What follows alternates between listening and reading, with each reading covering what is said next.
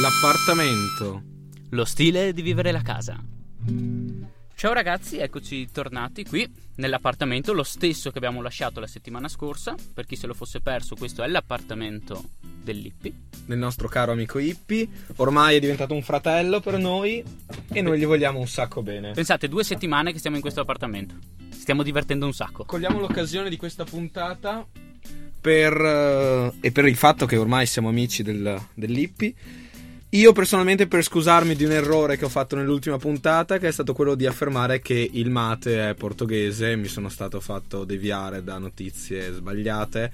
Il mate è argentino, quindi chiedo scusa soprattutto a Maria Vittoria che me l'ha fatto presente. Esatto, allora per punirti ti farò un bel pu- ti darò un bel pugno chiuso, no? Come dicevano i ribelli. Infatti ora se lo andiamo a ascoltare così voi capite anche che la musica hippie, la musica anni 60 non era solamente inglese, americana, ma c'era anche una prova almeno italiana. Sì, un tentativo, diciamo un te- così. Un tentativo ben riuscito, tra l'altro, se scrivete i ribelli che è il nome del gruppo su Google e andate a vedere su Wikipedia, la prima pagina di Wikipedia è in inglese. Quindi vuol dire che erano famosissimi, veramente spaccavano il fondo schiena. Probabilmente perché in Inghilterra non capivano cosa dicevano e quindi, esatto. allora, e quindi li apprezzavano per quello che erano. Ce lo ascoltiamo e ci darete voi le vostre opinioni.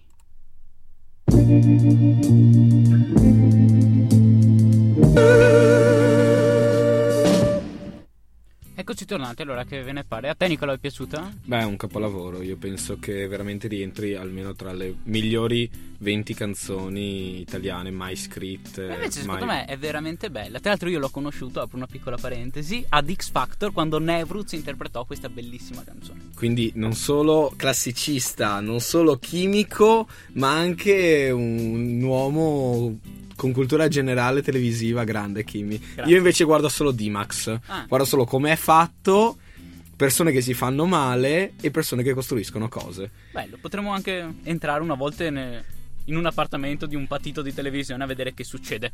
Chissà, Chissà la un giorno là, potrebbe succedere. Allora, dove siamo Kimi? Spiegaci dove siamo e ora, parti. Siamo in bagno, ok? Non so se magari sentite anche un sottofondo dei classici rumori del bagno, perché in bagno cosa si fa notoriamente, Nick? Beh, si legge. Si legge, esatto. Quindi la nostra sala lettura in realtà cioè, detto da noi che non ci laviamo e in questo e non leggiamo, molto, e non leggiamo siamo, siamo molto simili all'Ippi comunque, devo dire. Esatto.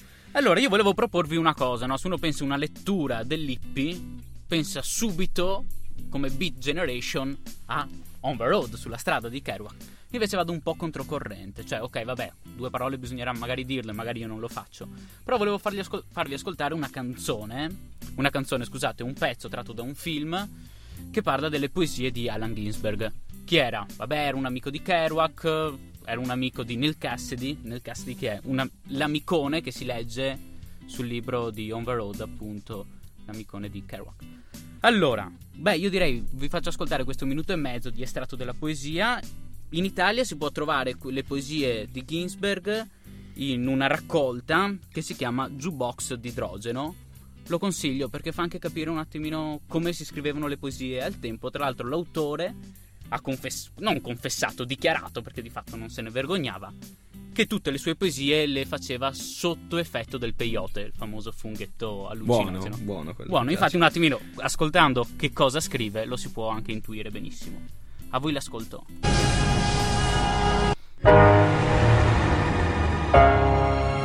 Che guidavano da costa a costa 72 ore per scoprire se io avevo avuto una visione o tu avevi avuto una visione o lui una per scoprire l'eternità.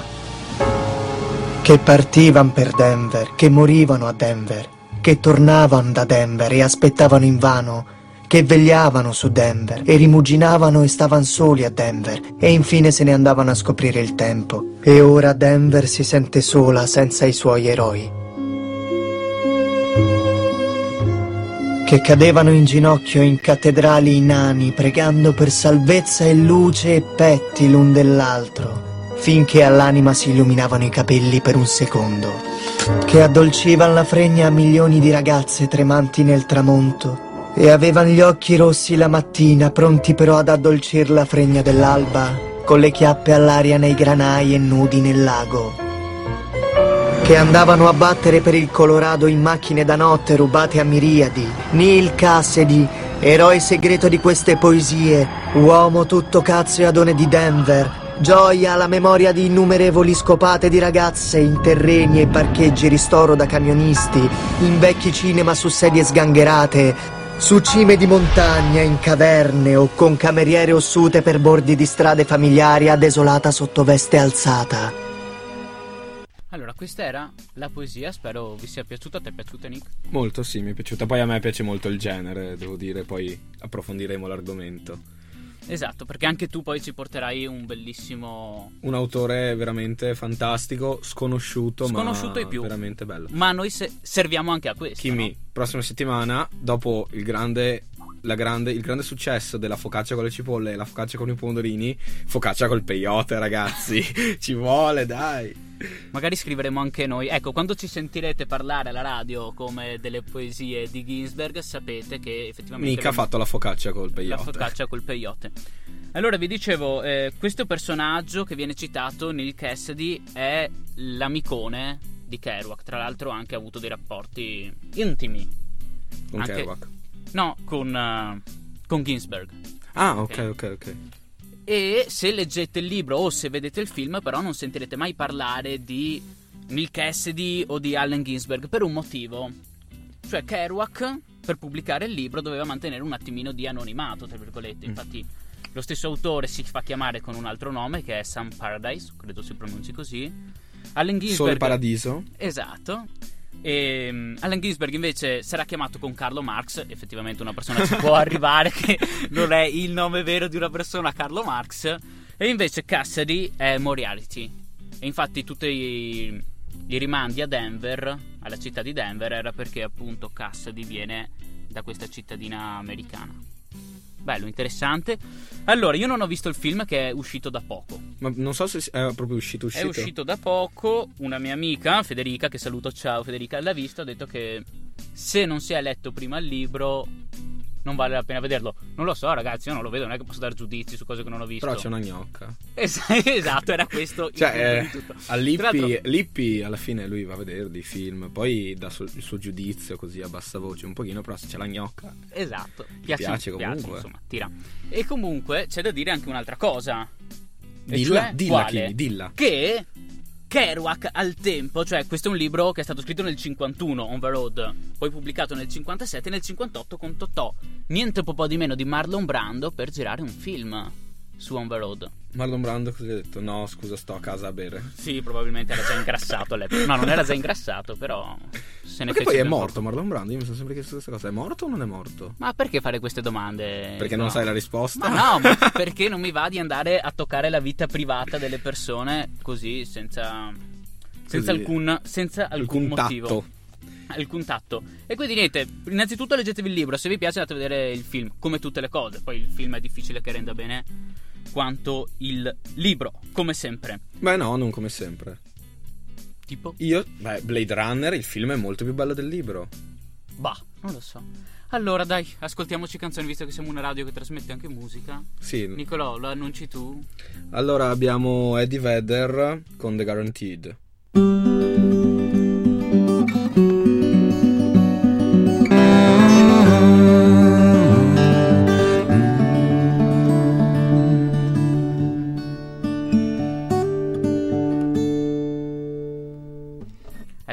Bello. Tra l'altro, ricorderà sicuramente a tutti un film questa canzone. Il film è Into the Wild, anche il libro. Ecco, questo è uno dei casi in cui il libro rende sicuramente meglio le vicende narrate che non il film, che è Into the Wild, come appena detto. Che però, anche questo è un viaggio in solitario che appunto, essendo in solitaria, si distingue dal viaggio fatto da Kerouac, perché mentre Kerouac entra un attimino nella società americana più bassa, il protagonista di Into the Wild invece Che è McCandles. McCandles si vuole totalmente distaccare da questa società e stare appunto in mezzo alla natura selvaggia. E Non- ha iniziato a vagare, ce lo chiedevamo prima io e Kimi durante la canzone per capire un po' qual è il, il periodo. Sotto il nome di Supertramp, Alex Supertramp. Alexander Supertramp, nel 1992, quindi esattamente 20 anni, 20 anni fa 20 anni circa. E la canzone che abbiamo ascoltato ha vinto il Golden Globe per la miglior canzone originale, quindi un bel pezzo. ci piace. Allora, Nicolò, racconta invece dell'autore che tu hai trovato e che ti piace tanto. Ci troviamo sempre in bagno, quindi continuiamo con eh, la letteratura, perché di lavarci non se ne parla. E parliamo di un autore che a me piace veramente molto e che ho scoperto grazie a un amico che, che ringrazio, che si chiama Giulio. Eh, e colgo l'occasione per ringraziare anche la presa della pastiglia, il gruppo di, di Giulio, per averci fatto la, la base che sentite sotto. Questo autore è Richard Brautigan, un autore statunitense che nasce nel 1935 a Tacoma, vicino a Washington, nello stato di Washington, e muore nell'84 in California, penso a San Francisco. L'autore mh, mm, vive tutta la Beat Generation, ha un'infanzia difficilissima perché eh, la madre divorzia dal padre e inizia a girare un po' da fiore in fiore, diciamo così. E quindi ha moltissimi tra fratellastri, sorellastre, che poi fratelli, sorelle sono tutti uguali. E, quindi ha un'infanzia abbastanza bruttina. A 15 anni mi pare viene arrestato dalla polizia per, per resistenza questo maccione potete immaginarvelo come uomo molto alto, tra l'altro alto mi pare una cosa come quasi due metri, con cappellone lungo biondo, baffone da fare invidia e cappellino da cowboy. Tutto rigorosamente in pelle e molto proprio un figaccione. Un figaccione, sì, come quello che vedi per strada e dici cazzo, quello per forza è uno scrittore. Esatto. esatto, o uno che ha dei precedenti penali che non finiscono più, comunque scrittore. Oppure un Oppure uno scrittore, in effetti sì. E inizia molto giovane a scrivere libri, a scrivere poesie. Il primo libro famoso che uh, l'ha reso appunto un Celebre. idolo del movimento hippie è Throat Fishing in America. Throat, sì. Throat Fishing in America, che è Pesca alla trota in America, tradotto in italiano, e pubblicato dalla ISBN, o molto più difficile da trovare, io li sto un attimo cercando un po' dappertutto altri libri sono pubblicati dalla Marcos, eh, i Marcos. Casomai, se volete notizie più dettagliate, venite nella pagina Facebook. e mi chiedete, guardate, io, io il, il, il, mio sogno è quello di poter scrivere la mia tesi su Richard Brautigan. Quindi, veramente, se qualcuno lo conosce, qualcuno avrà voglia di darmi una mano, io lo accolgo volentierissimo. E niente, uh, vi lascio con una canzone dopo avervi raccontato di questo, di questo, ragazzo, perché mi piace pensare che sia un ragazzo, considerando che è morto suicida a, in età veramente giovane, a 45-50 anni. Niente, mi piace, mi piace sapere che qualcun altro possa conoscere questo autore.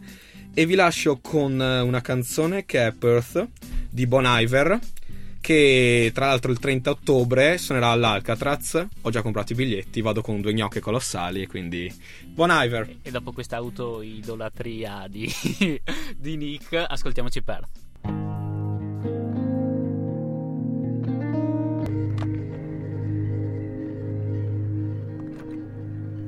Allora, perfetto, eccoci tornati, ancora le ultime note di Perth. Allora, ormai siamo usciti dal bagno per entrare dove? Nella camera da letto. Quindi papparapapparapà entriamo e com'è la camera del Lippi? Un po' un po' buttata là, sì. Un ha un, un servo come si chiamano? Servimuti? So, c'è la mia madre in camera. Sono quella specie di appendini che in realtà sembrano dei manichini di, di legno, si chiamano servimuti, mi pare, e ci ah. appendi l'abito, ci appendi il vestito però il suo è buttato per terra. Cioè, sì, ovviamente. Anzi, ovviamente. questo servo muto è di morto. cui ho imparato. di cui ho imparato ora l'esistenza, perché l'ho voluto solo ora. A conoscenza. Non solo è morto, ma serve solamente per tenere dei bracciali, delle collane. Ok, chiaro, sì. Quindi un'aria, le tende rosse che danno anche questa atmosfera molto da sogno, molto da favoloso mondo di Amélie, per capirci un po' di un altro mondo. Allora, prima Nicolò aveva accennato di questo Richard Brautigan anzi non di questo Richard, ma del Richard Brautigan. Dell'unico Richard Brautigan. Allora, come avevamo detto anche l'altra volta, dobbiamo parlare di un attimino il rapporto anche con l'altro sesso in camera o comunque il rapporto con gli altri in generale. Come abbiamo capito e come sicuramente nell'immaginario di tutti noi, gli hippie non si facevano problemi a fare all'amore, diciamo anche all'aperto. Ma abbiamo tutti in mente magari le figure di Woodstock Certo, del grande sì. concerto di Woodstock. Adesso invece Nicolò molto romanticamente ci leggerà delle pagine appunto dell'autore citato prima e ci farà un attimino capire come si comporta la B-Generation di fronte all'approccio con una ragazza. È molto difficile decidere se cominciare con una ragazza dall'alto o dal basso. Con Vida non sapevo da che parte cominciare. Era proprio un problema. Dopo che lei, con un gesto impacciato e quasi goffo, mi aveva chiuso il viso in un dolce lieve involucro che erano le sue mani e mi aveva baciato piano piano più e più volte, dovevo cominciare da qualche parte. Mi guardava, mi guardava, senza mai distogliere gli occhi da me, come se fossi un campo d'atterraggio. Cambiai l'involucro e il suo visetto divenne un fiore nelle mie mani. Lentamente lasciai che le mie mani scivolassero giù lungo il suo viso e poi, mentre la baciavo, lungo il collo e sulle spalle. Quando giunse ai confini del suo seno, mi parve di vedere l'avvenire agitarsi nella mente di lei, il futuro spostarsi. I suoi seni erano tanto grossi, con una forma così perfetta, che al primo contatto il mio stomaco venne a trovarsi in bilico su una scala a pioli. Il suo sguardo non mi abbandonava un istante e la vidi riflessa nei suoi occhi, la mia carezza, quando le toccai i seni. Fu come un breve lampo azzurro, elettrico. Ero quasi indeciso, l'indecisione di un bibliotecario. Te lo prometto, disse, e con un, de- con un gesto maldestro si premette le mie mani contro il spetto. Non poteva certo immaginare cosa mi stava facendo. La scala a pioli cominciò a vorticare. Di nuovo mi baciò, ma non a fior di labbra questa volta. La sua lingua scivolò nella mia come un vetro rovente. Bene, l'avevo deciso io di cominciare dall'alto e bisognava che arrivassi in fondo. Ben presto venne il momento di spogliarla. Capii subito che lei non mi avrebbe dato una mano. Niente, toccava fare tutto a me. Dannazione. Non era esattamente questo che mi ero immaginato quando avevo cominciato a lavorare in biblioteca. Mi proponevo soltanto di aver cura dei libri, visto che il, bibli- il bibliotecario che c'era prima non era più in grado di farlo. Aveva paura dei bambini, ma era tardi ormai per pensare alle paure di costui. Avevo anch'io i miei problemi. Non mi ero limitato a ricevere un libro da quella strana, goffa, bellissima ragazza. Ero andato ben oltre. Ora stavo per ricevere il suo corpo, che giaceva accanto a me. Bisognava toglierle gli abiti di dosso, perché i nostri corpi si potessero congiungere, come un ponte sospeso sull'abisso. Devi aiutarmi, dissi. Non fiatò. Seguitava a guardarmi fisso.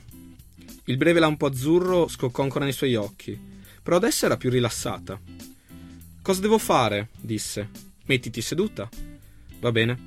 Si mise seduta. Ora alza le braccia. Non è così semplice, vero? Qualsiasi cosa stesse succedendo, ce la mettevo tutta. Sarebbe stato più facile, certo, se mi fossi limitato a prendere il suo libro e a salutarla. Ma ormai era storia, o come la grammatica di una lingua dimenticata. Cos'è questo? disse. E poi sorrise. Mi sembra di essere un cassiere rapinato. Esatto, segui le istruzioni scritte sul foglietto.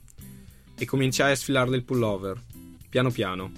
Scivolò sullo stomaco, valicò i seni, rimanendo brevemente impigliato in uno di essi, sicché dovetti aiutarlo a superare l'ostacolo. Quindi il collo e la faccia scomparvero dentro il maglione, per tornare alla luce quando quello le sfuggì oltre le dita. Era davvero fantastica. Avrei potuto soffermarmi a lungo, sospeso, e invece continuai, perché dovevo. Era la mia missione nella vita, toglierle il reggiseno. Mi sembra di essere una bimba, disse.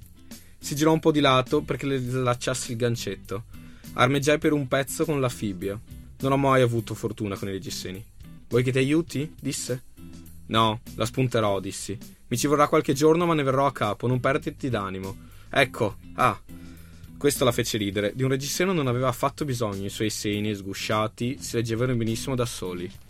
E l'inutile indumento, come un secondo tetto in una casa, andò a raggiungere il maglioncino. Complessa catasta di indumenti.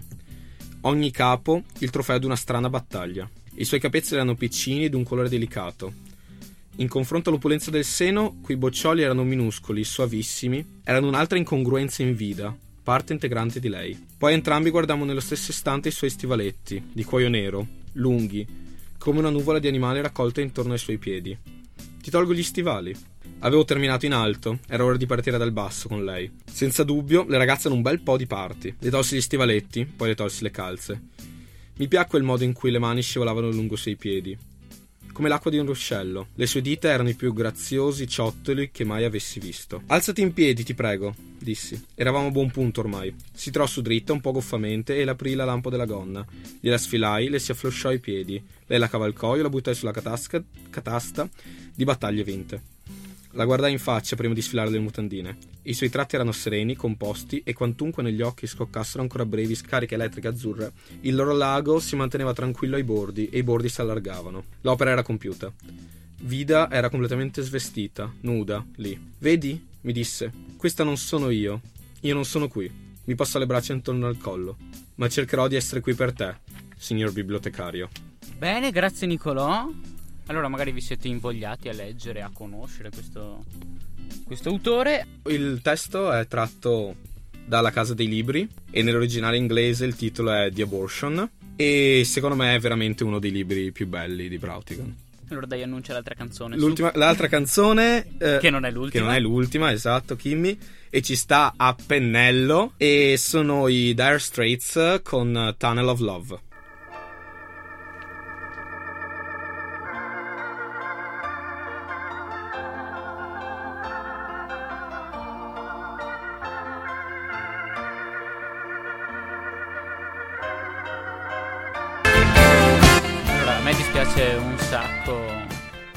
Entrare in questi assoli famosissimi in una versione tanto bella quanto lunga, però cazzo è lunghissima. Vabbè, okay. ma la teniamo sotto, no? Sì, infatti, quindi, quindi sta, andando. sta andando. Cioè, la sotto, sentiamo, la dai. sentiamo. Purtroppo le nostre pessime voci vanno un attimino a coprire.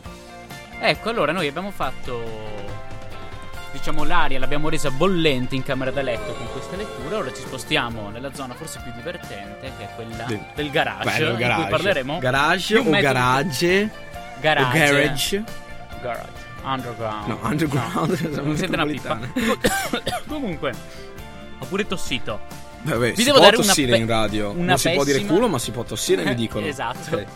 Vi devo dare purtroppo una pessima notizia a tutti gli amanti del mondo hippie. Perché? Perché purtroppo nel 2013, cioè il prossimo anno, il T2 andrà fuori produzione. E uno si dice che cos'è il T2? Non lo conosco, vi do un aiutino in più. Ci metto Volkswagen davanti e vi dico anche furgoncino hippie. Il famosissimo furgoncino hippie, ve lo ricordate? Sì, l'avete in mente. A quanti di noi Il sogno di fare un giro con quel furgoncino. che, allora, bisogna dire una cosa: eh, ci sono state due edizioni, no? La seconda edizione in Europa è andata fuori produzione già nel 79. Però in Brasile poteva continuare ad esistere questa realtà. Realtà bellissima, solo che aveva un problema. Cioè, una, dom- persona, una persona saggia si chiede perché in Europa hanno bloccato la produzione e in Brasile no? Perché in Brasile potevano andare in giro anche con una lattina di, di latta, Lattina ok? di Una latta. scatola di latta co- con le ruote. Ok? In Europa no, perché ci sono delle In Europa, in Europa più- c'è già la Fiat che le fa, quindi. Esatto. Ci sono delle leggi un po' più severe per quanto riguarda la sicurezza. Tra l'altro eh, non riceviamo un marchetto dalla Volkswagen, quindi possiamo parlarne. E neanche dalla No, Fiat. beh, come soprattutto dalla. Fiat. Soprattutto massimo Fiat. glieli diamo noi i soldi a sto punto. Esatto. Che già. Che già. Comunque. Vabbè, non parliamo male. Comunque, non parliamo male della Fiat, che gli vogliamo tanto bene. Che cosa succede? Succede che purtroppo, grazie. A grazie o a causa delle leggi della sicurezza stradale in Brasile andrà fuori produzione al prossimo anno, come vi dicevo. Finisce un po' il mito di questo furgoncino. Furgoncino che anche nelle varie edizioni è sempre rimasto molto spartano. Si diceva prima tra me e Nick, non aveva neanche un servosterzo su quel volante che praticamente sembrava guidare un trattore perché era messo camion, quasi così. Esatto, quasi in posizione orizzontale. Non c'era servo sterzo, ma se gli davi due soldi di più ti davano un servo per sterzare. Vai, Kimi! Bellissimo. Non va fuori produzione, però la Volkswagen ha fatto un- una mezza promessa, diciamo, ha fatto intuire una cosa che farà una nuova edizione, un po' come è successo Col maggiolino, immagino. col Maggiolino, un po' come è successo con la Fiat 500. 500. Parlo un attimino di una cosa un po' scacciafiga. Speriamo che però non facciano come con la Lancia, che mi hanno rifatto la Lancia Delta che faceva. Di... No, bellissima macchina di per sé, ma non c'entra niente con la Lancia Delta. Guarda, tutto storica. quello, Vabbè, questo- tutto quello che so di macchine l'ho imparato guardando D-Max, perciò è veramente poco. Quindi puoi, par- puoi continuare a parlare se vuoi, ma non ti capisco. Beh, però comunque secondo me vale la pena. Speriamo, speriamo che A costi poco, B sia bello, C magari me lo regalano. che ne so. Non penso né una, né due, né tre, Kimmy, però. Ci piace Comunque, ora sperare. che, ora che va fuori produzione, Lippi, che cosa, con cosa può andare in giro? Piedi. A piedi. E, alle e ai piedi? Eh, Niente, lo sporco. L'infradito. No. Le infradito al massimo. No, le Birkenstock Sono da fricchettone, costano. hai ragione. Costano, sono scomode perché effettivamente e fanno cagare perché ti No, resta l'impronta sei del piede vera- sulla Sei suola. veramente, guarda, non finirò mai di dirti. Vabbè, sei un guarda. filisteo, sono comodissime. Me- eh sì, esatto, anche molto belle tra l'altro. Allora dai, noi ci mettiamo nell'altra aula. Anzi, salutiamo l'amico Ippi. Ciao amico Ippi, noi ce ne andiamo. Grazie dell'ospitalità di queste due settimane, siamo divertiti un macello, anche se oggi abbiamo fatto un po' gli intellettuali con tutta questa Sì, infatti lui era, di, lui era di là in, in salotto, mi pare, a farsi i cazzi Sì. suoi. Cioè, non, non è neanche stato con noi oggi, però vabbè, Esatto. noi gli vogliamo bene lo stesso. Vogliamo bene, ci vediamo la prossima volta in un altro appartamento, non vi sveliamo cosa, però se volete darci dei consigli, suggerimenti nella nostra pagina Facebook che ha superato i 130 mi 100, piace, siamo a 131 ragazzi, un numero... un numero grande. Insomma, abbiamo fatto 131, facciamo anche Ma 132. sì, siamo a 133. Dai, vi lasciamo con l'ultima canzone. Che sono i Led Zeppelin con Wall a Lotta Love. Ciao ragazzi, alla Ciao prossima. ciao ciao.